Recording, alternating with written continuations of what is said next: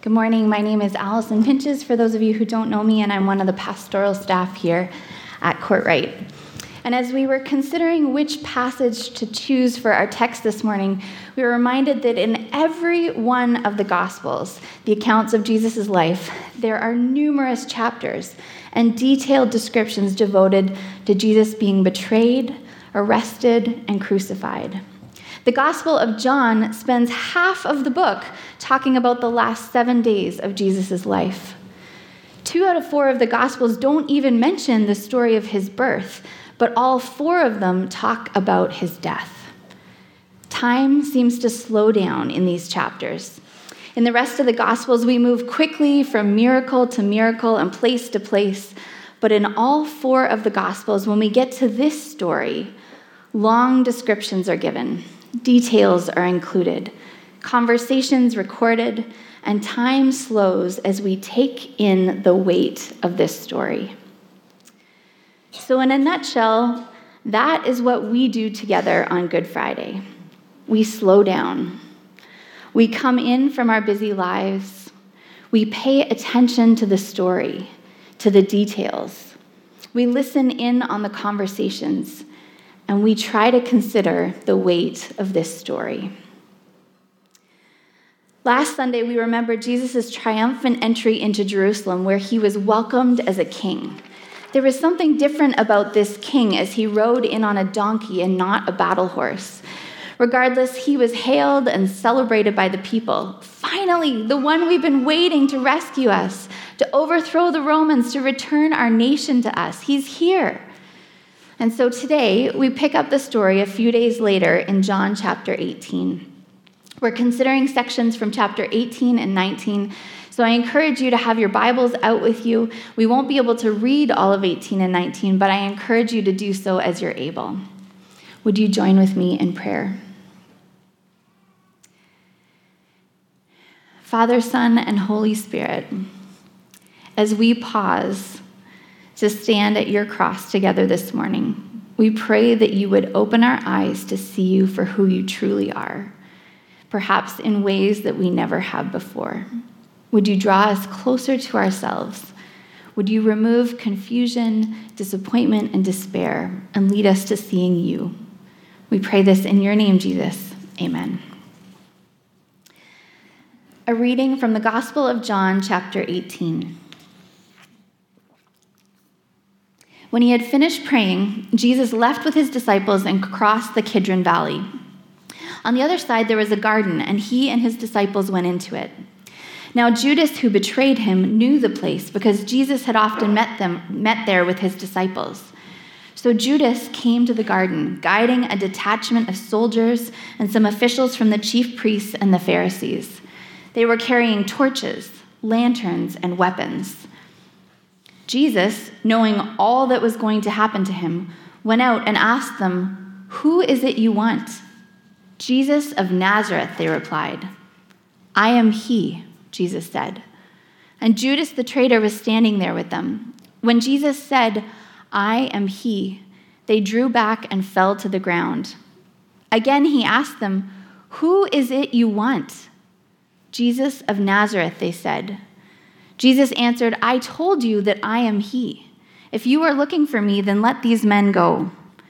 This happened so that the words he had spoken would be fulfilled I have not lost one of those you gave me. Then Simon Peter, who had a sword, drew it and struck the high priest's servant, cutting off his right ear. The servant's name was Malchus. Jesus commanded Peter, Put your sword away. Shall I not drink the cup the Father has given me? Then the detachment of soldiers, with its commander and the Jewish officials, arrested Jesus. They bound him and brought him first to Annas, who was the father in law of Caiaphas, the high priest that year. This is the word of the Lord. Thanks be to God. As we walk through this story of Jesus' arrest, interrogation, crucifixion, and death, we're going to consider this story through three angles Jesus' identity, Jesus' authority, and how people respond to Jesus. So we begin with identity. Even if these 12 verses were all we knew about Jesus, we could tell a lot about him. First, he's a leader.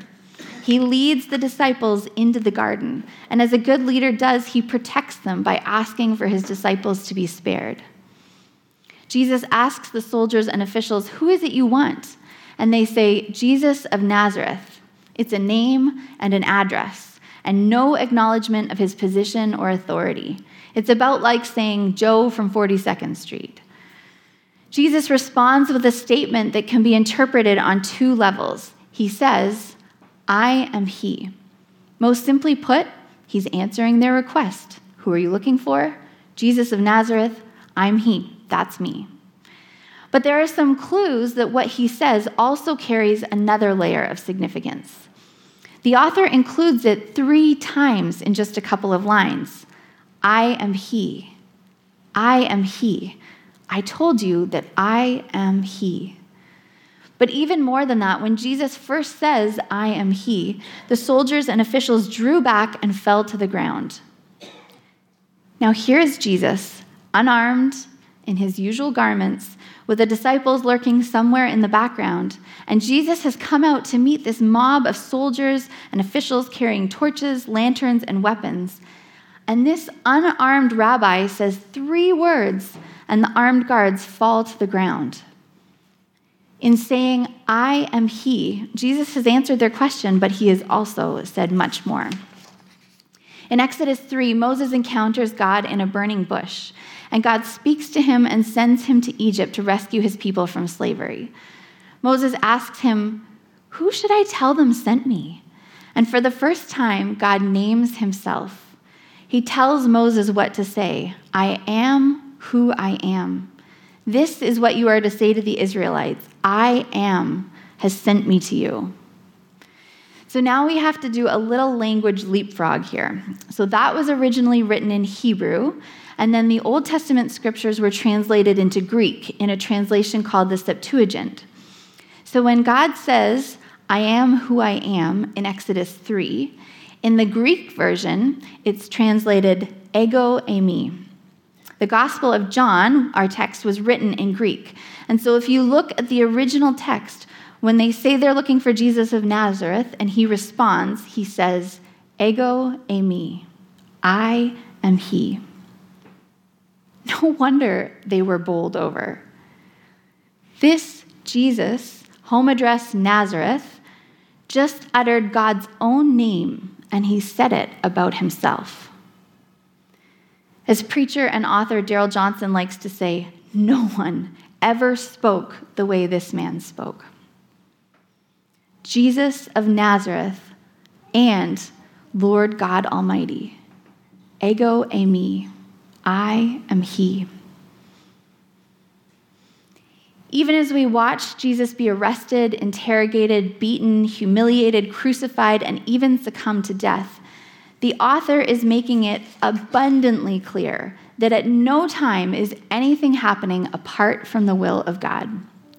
Lesslie Newbigin writes Through the events described, Jesus is portrayed not as the passive victim, but as the majestic, sovereign initiator and master of all that takes place. We see this from the first verse. Jesus is the one leading them out into the open, to a place they often went.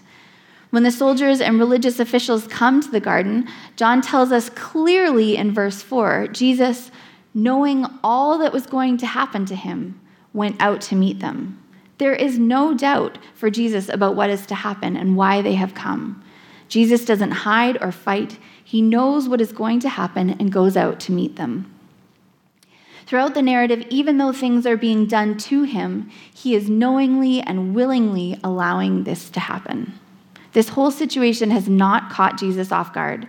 He's actually been preparing himself and his disciples for this moment. We see that especially in the four chapters leading up to this one, chapters 14 through 17. When Jesus goes out to meet the soldiers and officials and says, If you are looking for me, then let these men go, John tells us that that is so that the words he spoke all the way back in chapter 6 are fulfilled. And this is the will of him who sent me, that I shall lose none of all those he has given me, but raise them up at the last day. John is continually pointing us to the larger story that is at work. He's doing this for a couple of reasons. First, because what is playing out is so important and so significant that he doesn't want us to miss it. He's also doing it because what is playing out is so confusing.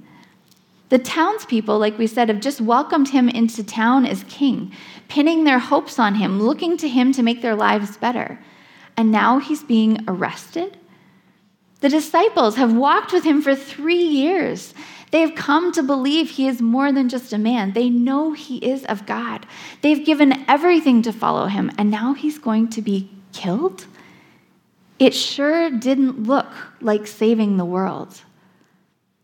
And so John is constantly pointing and saying, This wasn't a mistake. This wasn't some terrible accident. It's okay. This is part of a bigger story, a story that's been going on for a long time, a story that Jesus is familiar with. And he has been pointing to himself for all of his earthly ministry. Take heart. What looks like failure is part of a bigger story. What looks like defeat must happen. In this short section, we have a whole variety of responses to Jesus, to his identity and authority. There's the devastating betrayal of a close, dear friend, Judas. And then in others, we see an urge for control. There's fear and anger. This is all taking place at Passover, which is a festival time, when thousands of people would come to Jerusalem and crowd the city for the feast. The religious and political leaders are especially wary of any rebellions or uprisings that might happen when the city is crowded, emotions are high, and the situation is volatile. They don't want to see any issues, and they finally have a chance to capture someone they've been plotting against. There's also fear about his influence and a desire to control the situation. They come armed with weapons, ready for a fight. And then there's Peter. Peter, one especially close to Jesus, friend, disciple. Peter, who believes Jesus is I am. Peter knows who he is, but Peter doesn't understand. In his impulsiveness, fear, and desperation, Peter lashes out and cuts the ear off the servant. And in Jesus' rebuke to put your sword away, we also hear him questioning his dear friend Do you not understand? He asks, Shall I not drink the cup the Father has given me? As we've said, Jesus is submitting to this knowingly, willfully, but Peter doesn't understand. It sure doesn't look like saving the world. And back to Judas. Though we, of course, don't know exactly what he was thinking, we know he received money to betray Jesus. But I can't help imagining that behind this act, more than greed, was disappointment. This leader, this guy that he had sacrificed to follow, to be with, to learn from, is not leading in the way he thinks he should. He's not doing the things he thinks he should. And perhaps it is disappointment and frustration that leads Judas to do this terrible thing. And so we have a myriad of responses disbelief at who he is, a desire to control, frustration, disappointment, confusion. And perhaps in these responses, we can find ourselves. I just thought it was going to be different. I thought you'd do something. I didn't think it would come to this don't understand. Our text moves on. Jesus is taken first to the religious leaders, Annas and Caiaphas, the high priest. They question Jesus, and dissatisfied with his responses, the religious leaders hand him over to the political authorities, the representative of Rome, a man named Pilate. Given a lack of charges, Pilate tries to hand him back over to the religious authorities to deal with him, but they insist they can't execute him. The Roman authorities can do the dirty work of the religious leaders so they can keep their hands clean. They get into a discussion about whether Jesus is a king. Jesus says, My kingdom is not of this world, my kingdom is from another place. And whether Jesus thinks he is king is a key issue for Pilate. He's not concerned about the religious implications of Jesus' claims, But as acting governor for Rome, it's a problem if there is someone claiming to be king. But Jesus' answers leave Pilate even more perplexed. He reports back to the people, I find no basis for a charge against him, and tries to have him released. But the Jewish leaders insist that he remain. Perhaps in an effort to appease the crowds, Pilate has Jesus mocked and flogged, and then once again tries to hand him back, wondering if this beating will appease the crowd. But once again, they insist and chant, Crucify, crucify. The back and forth continues with Pilate getting more concerned, questioning Jesus, and ultimately trying to free Jesus. But the Jewish leaders press back and question Pilate's loyalty and allegiance. We pick up the story in chapter 19, verse 14. It was the day of preparation of the Passover. It was about noon. Here is your king, Pilate said to the Jews. But they shouted, Take him away! Take him away! Crucify him! Shall I crucify your king? Pilate asked. We have no king but Caesar, the chief priests answered. Finally, Pilate handed him over to them to be crucified. So the soldiers took charge of Jesus. Carrying his own cross, he went out to the place of the skull, which in Aramaic is called Golgotha. There they crucified him with two others, one on each side, and Jesus in the middle. Pilate had a notice prepared and fastened to the cross. It read, Jesus of Nazareth, the King of the Jews. Many of the Jews read this sign, for the place where Jesus was crucified was near the city, and the sign was written in Aramaic, Latin, and Greek. The chief priests of the Jews protested to Pilate, Do not write the king of the Jews, but that this man claimed to be the king of the Jews. Pilate answered, What I have written, I have written. When the soldiers crucified Jesus, they took his clothes, dividing them into four shares, one for each of them with the undergarment remaining. This garment was seamless, woven in one piece from top to bottom. Let's not tear it, they said to one another. Let's decide by lot who will get it. This happened that the scripture might be fulfilled that said, They divided my clothes among them and cast lots for my garment. So this is what the soldiers did. Near the cross of Jesus stood his mother, his mother's sister, Mary, the wife of Clopas, and Mary Magdalene. When Jesus saw his mother there and the disciples whom he loved standing nearby, he said to her, Woman, here is your son. And to the disciple, Here is your mother. And from that time on, this disciple took her into his home. Later, knowing that everything had now been finished, and so that scripture would be fulfilled, Jesus said, I am thirsty. A jar of wine vinegar was there, so they soaked a sponge in it, put the sponge on a stalk of the hyssop plant, and lifted it to Jesus' lips.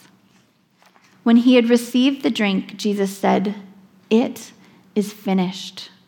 And with that, he bowed his head and gave up his spirit.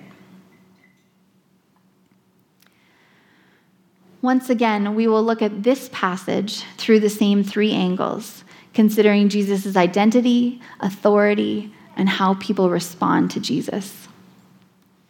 In the previous passage, we saw Jesus as son. As he said, Shall I not drink the cup the Father has given me? He is a son carrying out the will of his Father. In this passage, we see him as a son caring for his mother and redefining family. He gives his mother and dear friend to one another as new family to be mother and son. This passage contains two paradoxical images of Jesus as prisoner and king. We see Jesus as prisoner as he's handed over, as he carries his own cross, and as he is crucified in the form reserved for the worst criminals, the most horrendous form of execution they could come up with. And then throughout his interrogation by the officials and into this passage, we have this repeated question of Jesus as king. The first question that Pilate asks Jesus is Are you the king of the Jews? At the beginning of chapter 19, the soldiers mock him as a king. They put a purple robe on him and stick a crown, but a crown made of thorns on his head. They slap him and degraded him, saying, Hail, King of the Jews! In the passage we just read, Pilate asks them, Shall I crucify your king? And with incriminating accuracy, they say, We have no king but Caesar. To drive the point home, Pilate has a sign nailed to the cross reading Jesus of Nazareth, the King of the Jews. And there he hangs Jesus of Nazareth. And there he hangs, the King of the Jews.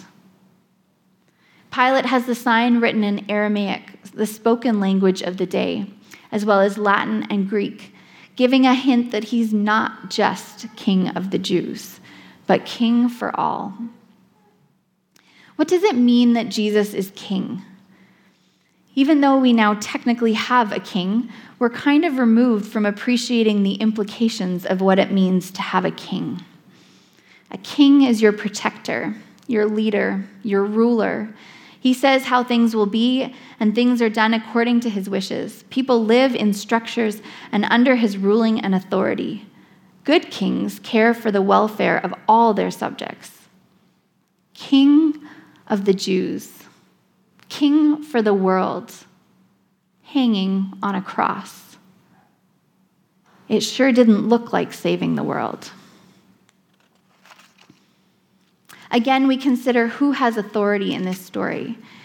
It sure looks like the soldiers and guards, and certainly Pilate have authority. It seems like they're running the show. And the Jewish leaders have authority as Pilate is pushed by their aggression to condemn Jesus. But as we've said, John has made it very clear that nothing is happening to Jesus without his knowledge and submission. In chapter 19, 11, Jesus says to Pilate, You would have no power over me if it were not given to you from above. Even Jesus' final breath is so clearly and deliberately on his own authority. Jesus said, It is finished. With that, he bowed his head and gave up his spirit. He declares, It is finished. He bowed his head and he gave up his spirit.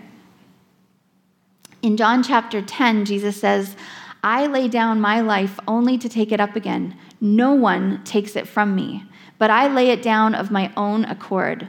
I have authority to lay it down and authority to take it up again. And that is exactly what happens. Throughout these chapters, there is a refrain this happened so that Scripture might be fulfilled. This happened so that Scripture might be fulfilled. Nothing is happening to Jesus without his knowledge or will. And we can even see throughout the gospel stories, Jesus understands what is going to happen and prepares himself and the disciples for this moment. But this refrain, so that scripture might be fulfilled, tells us that the story we're in is even larger. With Jesus' life and even how he dies, Jesus is fulfilling what he has told them, and he is fulfilling hundreds and hundreds of years of prophecy.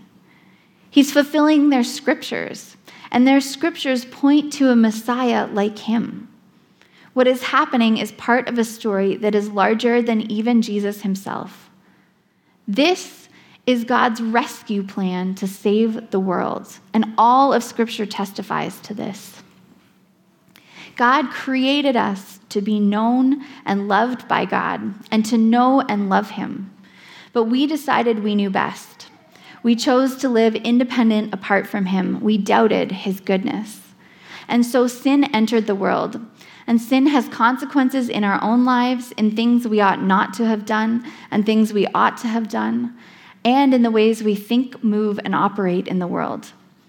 But sin also has far reaching consequences beyond us as individuals. When sin entered the world, so did disease and death, and violence and betrayal, and brokenness in relationships, and cancer, and infertility, and sickness, and degradation, and suffering, and mourning, and pain, and despair. And God was not content to leave his world like that. And he wasn't content to leave us like that. And so he sent Jesus.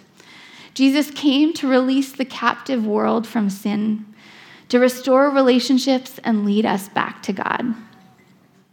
Revelation 21 says, Look, God's dwelling place is now among the people, and he will dwell with them. They will be his people, and God himself will be with them and be their God. He will wipe every tear from their eyes. There will be no more death, or mourning, or crying, or pain, for the old order of things has passed away. He who was seated on the throne said, I am making everything new. And the one on the throne, the way to the throne, the path for the king was the cross, the way for all things to be made new.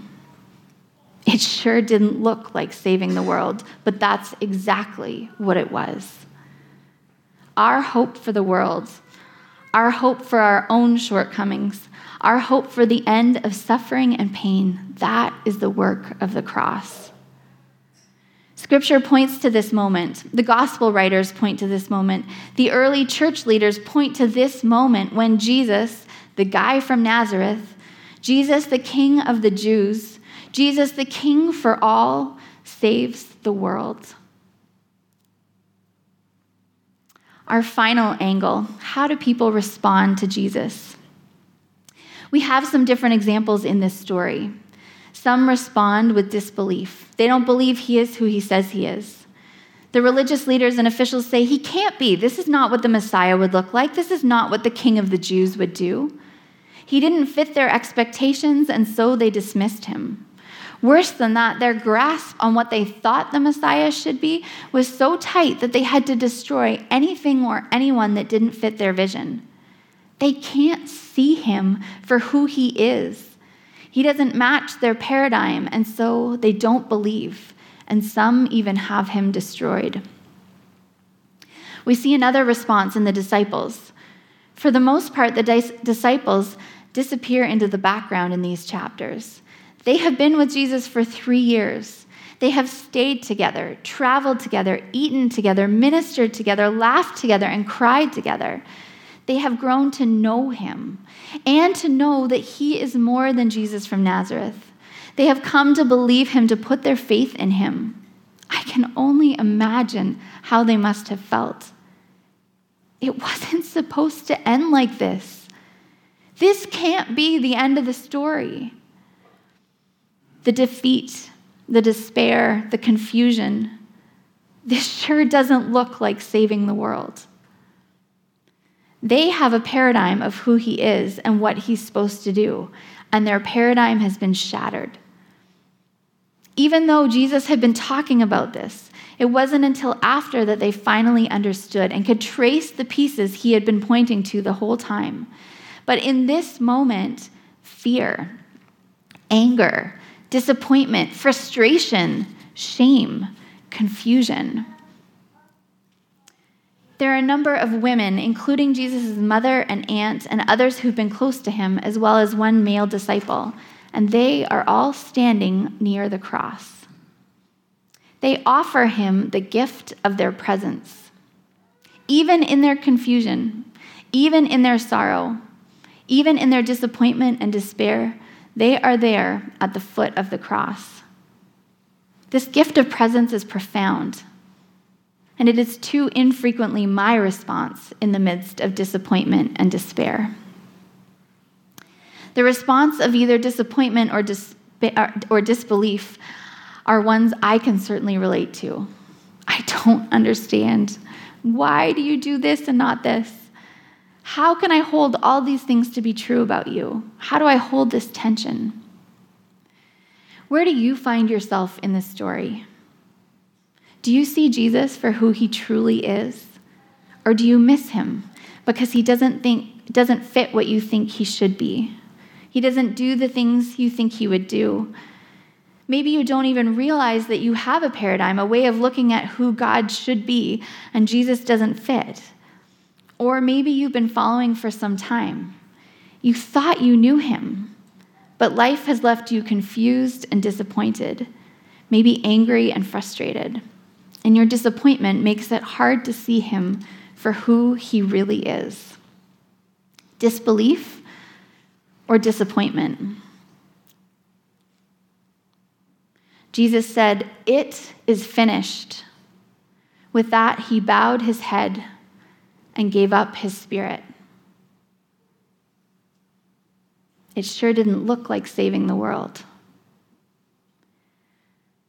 Wherever you find yourself, let's linger for a while longer at the foot of the cross.